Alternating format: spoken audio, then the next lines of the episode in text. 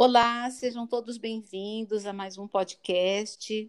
Hoje nós temos como convidada a Nair Ribas Dávila. Ela é autora do livro O Eu Integrado, uma abordagem terapêutica da biografia humana e também é aconselhadora biográfica. Nair, desde a primeira vez que eu vi seu livro, fiquei muito interessada e é com alegria que eu te recebo aqui no nosso podcast. Seja super bem-vinda. Muito grata Simar. Eu também estou muito satisfeita de estar podendo participar, de poder falar sobre o livro. Muito grata. Então vamos lá, minha querida. O que a motivou a escrever o livro O Eu Integrado?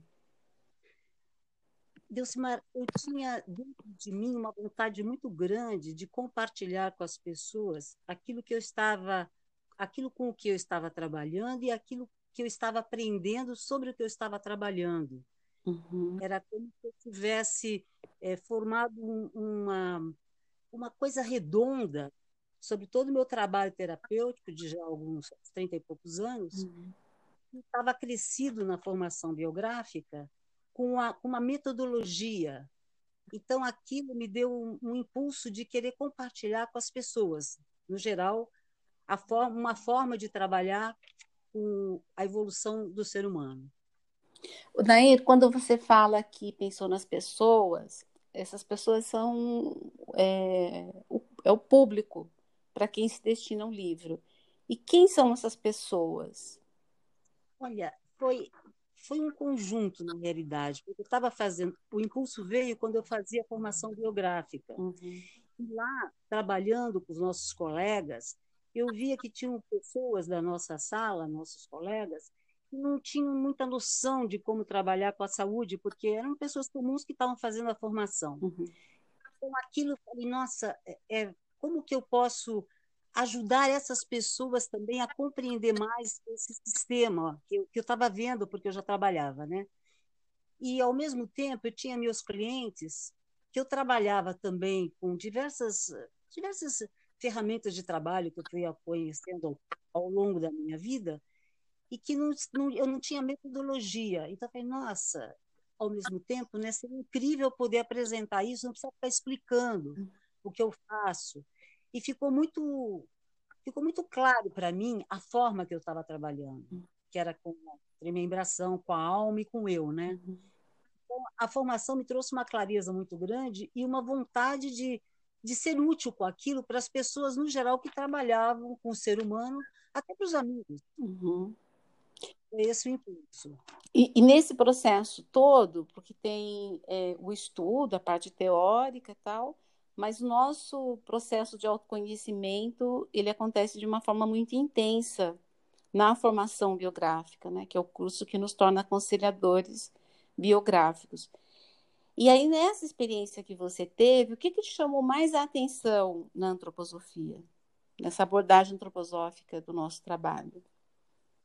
É, o fato de trabalhar com a própria biografia é, que a gente trabalha normalmente né, na, em consultório com a biografia das pessoas, né?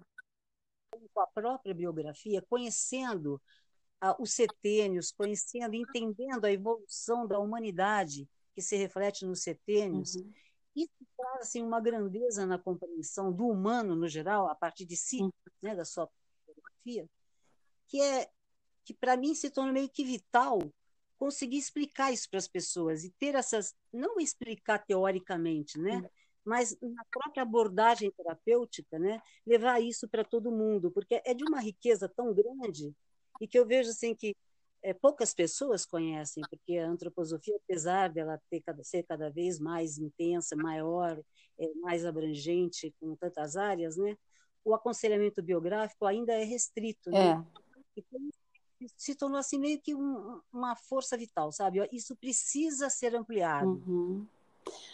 Então, foi essa questão, sobretudo. Ah. Não, é que daí eu fico pensando assim, que é, nesse estudo que nós fazemos das leis biográficas, que dão uma estrutura aí para o nosso trabalho, é, nós falamos muito em relação à alma, né? Isso. E aí, nesse estudo que culminou no livro, É, qual o entendimento que você tem sobre a alma? Qual, que ela, qual é a função e como que seríamos nós sem ela? Isso.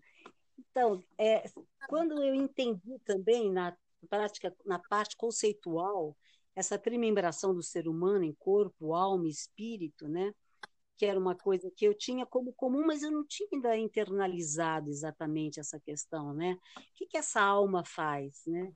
Então, quando eu entendi que a alma é a ligação, né? Se eu tenho, se a gente não tem alma, a gente não está animado. Se a gente não está animado, a gente não vive, a gente é um cadáver, uhum. né?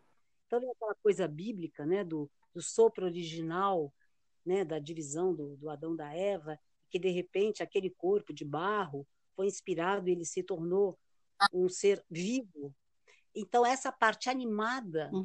esse anímico, que é que faz essa ligação com o espiritual. Quer dizer, se a gente tem só o anímico, se a gente não tem o anímico, a gente não vive. Uhum. Se a gente tem só o anímico, a gente não tem essa compreensão da individualidade, essa autoconsciência uhum. que vem do espírito, da parte espiritual, né? Uhum. Então, essa alma que liga os dois era uma coisa que eu já trabalhava com a trimembração, né, com as qualidades da alma, né, que é o uhum. pensar agir. É, mas ainda não, ia trabalhava com o também dentro da linha do transpessoal, mas não com essa compreensão de um corpo, um corpo vivo, um corpo mesmo, como a gente tem o, o dentro do corpo os órgãos, né? Uhum. Como um novo órgão, digamos assim, né? O eu espiritual, né? Que com a antroposofia, ou melhor, com a formação biográfica, ela ficou muito clara trabalhando dentro da minha própria biografia, né? Uhum. A, essa trimembração da alma essa alma, né, que é quem faz a gente estar tá aqui viva no planeta, né?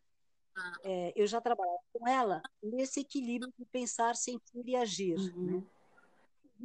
E eu vejo isso como uma coisa muito importante dentro da, do trabalho terapêutico, essa esse equilíbrio anímico, uhum. para justamente que o eu possa atuar. Eu imagino como o, o equilíbrio anímico como um cálice onde o eu superior, né, o eu que vem em cima, digamos assim, do céu, uhum. possa cálice para atuar no corpo. Uhum. Sem esse equilíbrio, por exemplo, se a pessoa, digamos assim, se a pessoa sente alguma coisa uhum. né, dentro do mas ela não, o que ela pensa não corresponde com o que ela sente. A atitude dela no mundo não vai ser coerente. Ela vai se ela não se sentir infeliz com aquilo, que é o que normalmente acontece, que é normalmente a razão pela qual as pessoas me procuram, né, que é porque está sofrendo, está em algum sofrimento. Então, aí eu sempre tento localizar o que, que é que está desequilibrado, se a pessoa está muito nessa parte do pensar, ou se ela está muito no sentir, ou se ela está muito no agir, para eu ver como é que eu posso conduzir com ela esse equilíbrio. Porque na hora que ela aí, a ação dela no mundo vai estar integrada. Uhum. E, e, aí, nesse sentido, é, como que você pensa, como que você vê a questão de nomear os sentimentos? Tá, então, isso também a gente, na Bíblia, a gente tem aquele dia que o homem, que Deus pede para o homem dar nome às coisas, uhum. né? É muito difícil, é, pelo que eu noto, né, de minha, minha dos, dos processos terapêuticos e que eu é difícil a pessoa nomear o que ela sente. Normalmente, eu, quando eu pergunto, mas que sentimento é esse? Ela responde o que ela pensa a respeito. É o mais comum. É muito difícil a pessoa ter noção daquilo. Então, aí eu sempre, e aí eu reforço, né? Falo, mas o que você está me respondendo é o que você pensa, não é o que você sente. Que sentimento é esse? Aí eu até brinco um pouco, falo, é alegria, tristeza, dor, até falo uhum. alguns que não tem nada a ver com aquilo que ela está querendo passar, que é para ela perceber. E é tão interessante que logo a pessoa leva isso para a vida. Uhum. Então ela começa a prestar atenção em que sentimento. E na hora que você dá o um nome, você se apropria daquilo. Se você se apropria daquilo, você pode perceber se você gosta ou não. Uhum. Eu não posso gostar de uma coisa que eu não uhum. tenho. Se eu não me aproprio, eu não tenho. Então, quando eu me aproprio, eu posso saber se eu gosto ou não. Então, às vezes, eu tenho um sentimento que não está me fazendo bem, eu vejo que ele não é bom. Então, eu tenho que entender o que, que eu posso fazer para mudar aquilo dentro de uhum. mim. Como eu posso atuar com aquilo de uma forma que eu me sinta bem. E isso é de uma clareza muito grande quando a pessoa dá o nome, ela se apropria. Então, tem horas não, que ela está com muita raiva, ela quer xingar e ela vai xingar mesmo. Isso vai fazer bem porque ela vai ser uma coisa do momento. Mas quando são questões mais profundas, que normalmente se repetem na vida, aí a pessoa não quer mais repetir aquilo. Uhum. Então, faz esse esforço intelectual até para compreender, e aí nós vamos chegar sempre em alguma história de vida, uhum. né? Essa é a pesquisa, né? O começo, pelo menos no meu trabalho, esse é o começo da pesquisa do que acontece na vida da pessoa, do que aconteceu. E, e é interessante você poder... falar dessas questões que se repetem, porque isso pode trazer para nós, né, essa sensação de, de patinar, de ficar preso em algum lugar, né? E, e aí, como que é o, a dinâmica da alma nessa questão?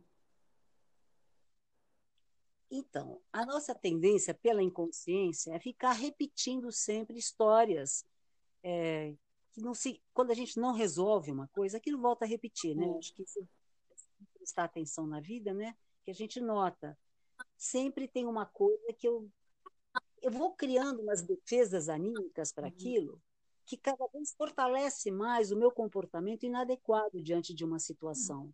Ao invés de eu resolver, como eu não tenho consciência que aquilo está me prejudicando, eu vou criando defesas. Isso vem desde a infância. Normalmente alguma coisa acontece quando, é, quando a gente é pequeno, que a gente tem uma reação inadequada porque a gente é pequeno, não tem consciência, então a gente se vira conforme uhum. o que uhum. dá. Se a gente não tem ajuda, pai e mãe presentes, enfim, diversas situações que ocorrem, então a gente desenvolve um modus operandi, digamos assim, que é para eu me defender daquele sentimento ruim que eu não quero mais passar por aquilo. E conforme a gente vai crescendo, a gente vai aperfeiçoando essa técnica de uhum. defesa. Uhum. A gente não percebe que aquilo nos faz mal. Até que o um momento, e normalmente esse momento é em terapia, é, é difícil a pessoa ter essa percepção por conta própria, às vezes com amigos e tal, mas é difícil, essa compreensão mesmo é difícil ter sem ajuda, uhum. né? Como a gente até em casos de, de bom, até alcoolismo, todas essas coisas, sempre tem um momento lá que aquilo é, aparece uhum. né, na uhum. vida. Vai criando essas defesas todas, né? Então, ela fica repetindo a mesma história e não percebe. No aconselhamento biográfico, o interessante é justamente que isso é buscado, né? E, aliás, é uma das questões que se tem que sempre se pede, que o Rodolfo Stein traz sempre também, né? que é a pergunta. Hum. Né? A gente tem sempre essa pergunta. Normalmente, quando a gente trabalha assim com os grupos, ou mesmo com, a biogra com o biográfico mesmo, sempre peço né, a pessoa, nós temos, aliás, esse uhum. hábito, não é? Qual é a pergunta, né? Qual é a pergunta que você tem dentro da sua existência? Não uma pergunta abstrata, uhum. né? Uma pergunta concreta da sua vida que você vê que não está que te falta, que você não consegue respondê-la, que você não consegue atuar com essa questão, né? uhum. né? Você vai fazer a pesquisa na própria biografia, como a gente faz uhum. mesmo, né?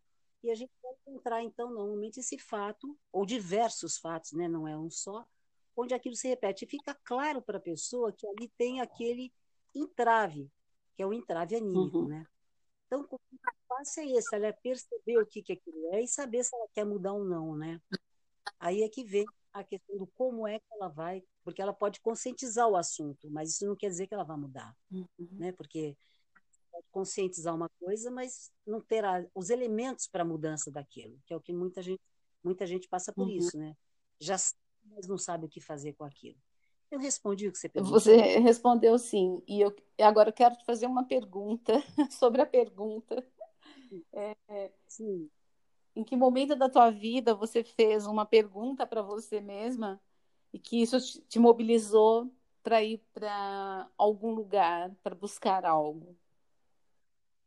Olha, isso algumas vezes. Agora, o mais a, a vez mais clara com essa questão da a pergunta, a pergunta chave, digamos assim, foi justamente quando eu fui para o biográfico. Uhum que eu tinha uma pergunta de alguma coisa na minha vida que estava que eu via que se repetia, se repetia, e, e em questão de, era basicamente com coisas grupais que eu via, porque como eu já tenho uma certa idade, né, estou com 67 anos, então eu via que no decorrer da minha vida coisas importantes que eu achava que eu estava fazendo em questões de trabalho de grupo, desde ecológico, a, a é, cooperativas, uhum. coisas que havia um sempre havia um, um, embate uma coisa assim que não, não deixava com que eu continue com que eu conseguisse ampliar aquilo que eu conseguisse levar a termo o que eu queria. A coisa se desfazia.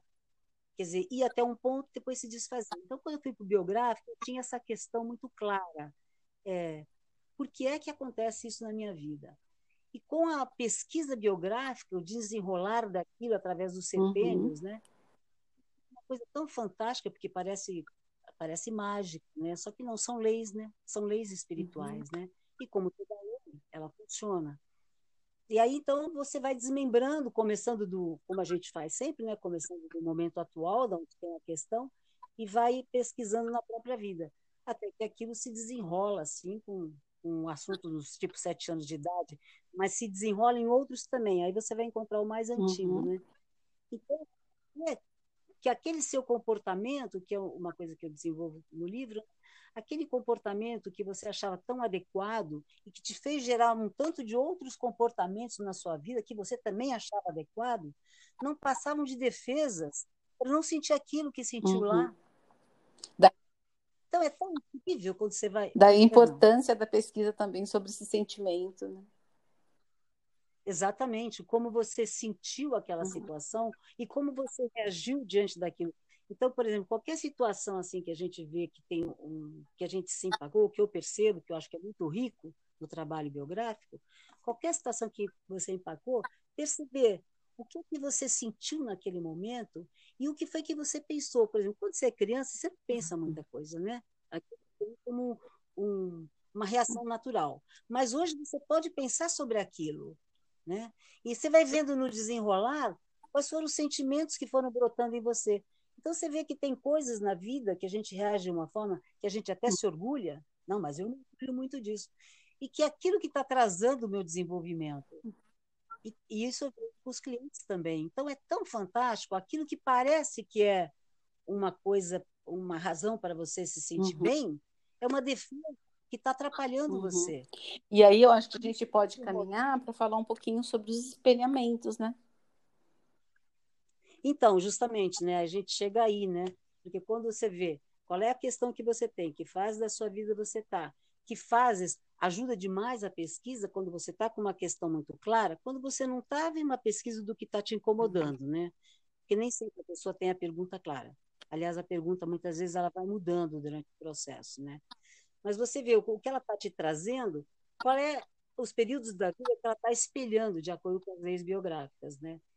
E se não é exatamente aquele, é perto daquele, tem um fato similar. E é tão interessante isso, porque, porque é nesse momento que você, digamos assim, conquista aquela pessoa para o trabalho que está sendo feito, porque ela percebe a evidência uhum. dos fatos com a própria dela. Né? Ela percebe é, ninguém está falando para ela uma coisa. A pessoa está só mostrando um espelhamento da própria é Exatamente dela. assim. Parece mágica, é, mas Isso não é. Parece mágica, é. E aí, bom, aí a pessoa vê o que, que ela vai querer fazer com aquilo, né? Que aí é onde entra o autoconhecimento, que é o eu atuando. E o né? livre-arbítrio dela também, né? É, exatamente. Se ela quer mudar aquilo ou não. Normalmente, quando a pessoa já está procurando ajuda, é porque ela quer uhum. mudar, né? Mas tem vezes que não, que a pessoa só quer se sentir melhor. Também aí você para aí. Né? É, Nair, quando a gente fala assim do título do livro, que é o eu integrado, é, como que se dá a integração do eu? Qual a primeira Sim. integração, a segunda? integrado, né, a ideia para esse título também, né? É porque é nessa existência que a gente pode conseguir fazer isso, porque quando a gente tem essa essa vivência com esses três eus, né, que a gente costuma usar, né, na antroposofia, que é esse eu que vem de outras uhum. vidas, esse eu que é o que está aqui, e o eu espiritual que a gente pode agora desenvolver. Então, esse trabalho nosso, a gente trabalha com esse eu espiritual, que é esse eu consciente, que tem o, o, que quer trabalhar no sentido da sua própria evolução, que é o eu espiritual que foi nos trazido pelo Cristo, que é outra coisa assim que que eu acho assim fantástico dentro desses corpos, né? Quando a gente pensa em evolução, que a que o trabalho biográfico é, é, é baseado nessa evolução da, da humanidade, né?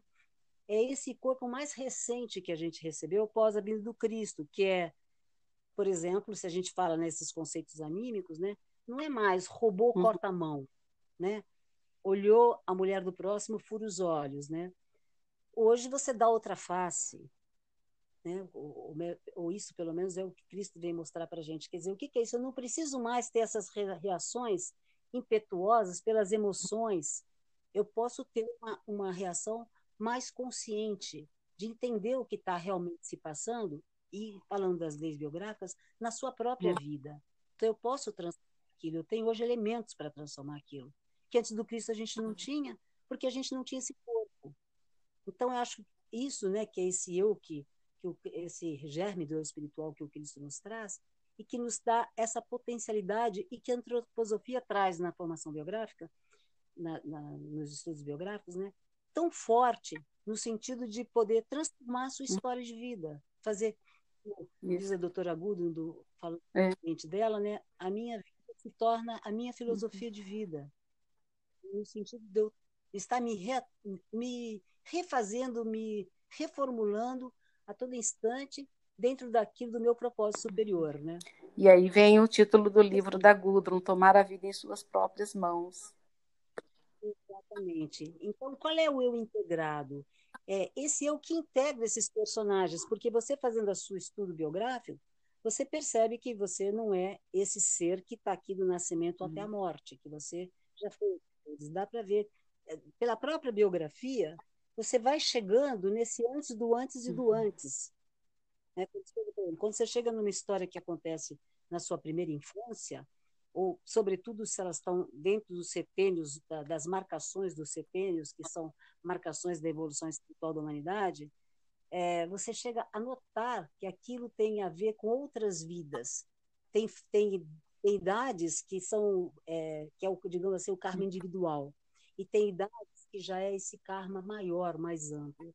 Então, estudando as biografias das pessoas, você consegue perceber o que que, o que, que aquela pessoa está trazendo como coisa, ser, algo a ser reformulado na vida dela, para ela poder fazer o que veio para uhum. fazer aqui, né? Não ficar repetindo exatamente sempre a mesma coisa, mas poder transformar para poder atingir o seu uhum. próprio ideal, né?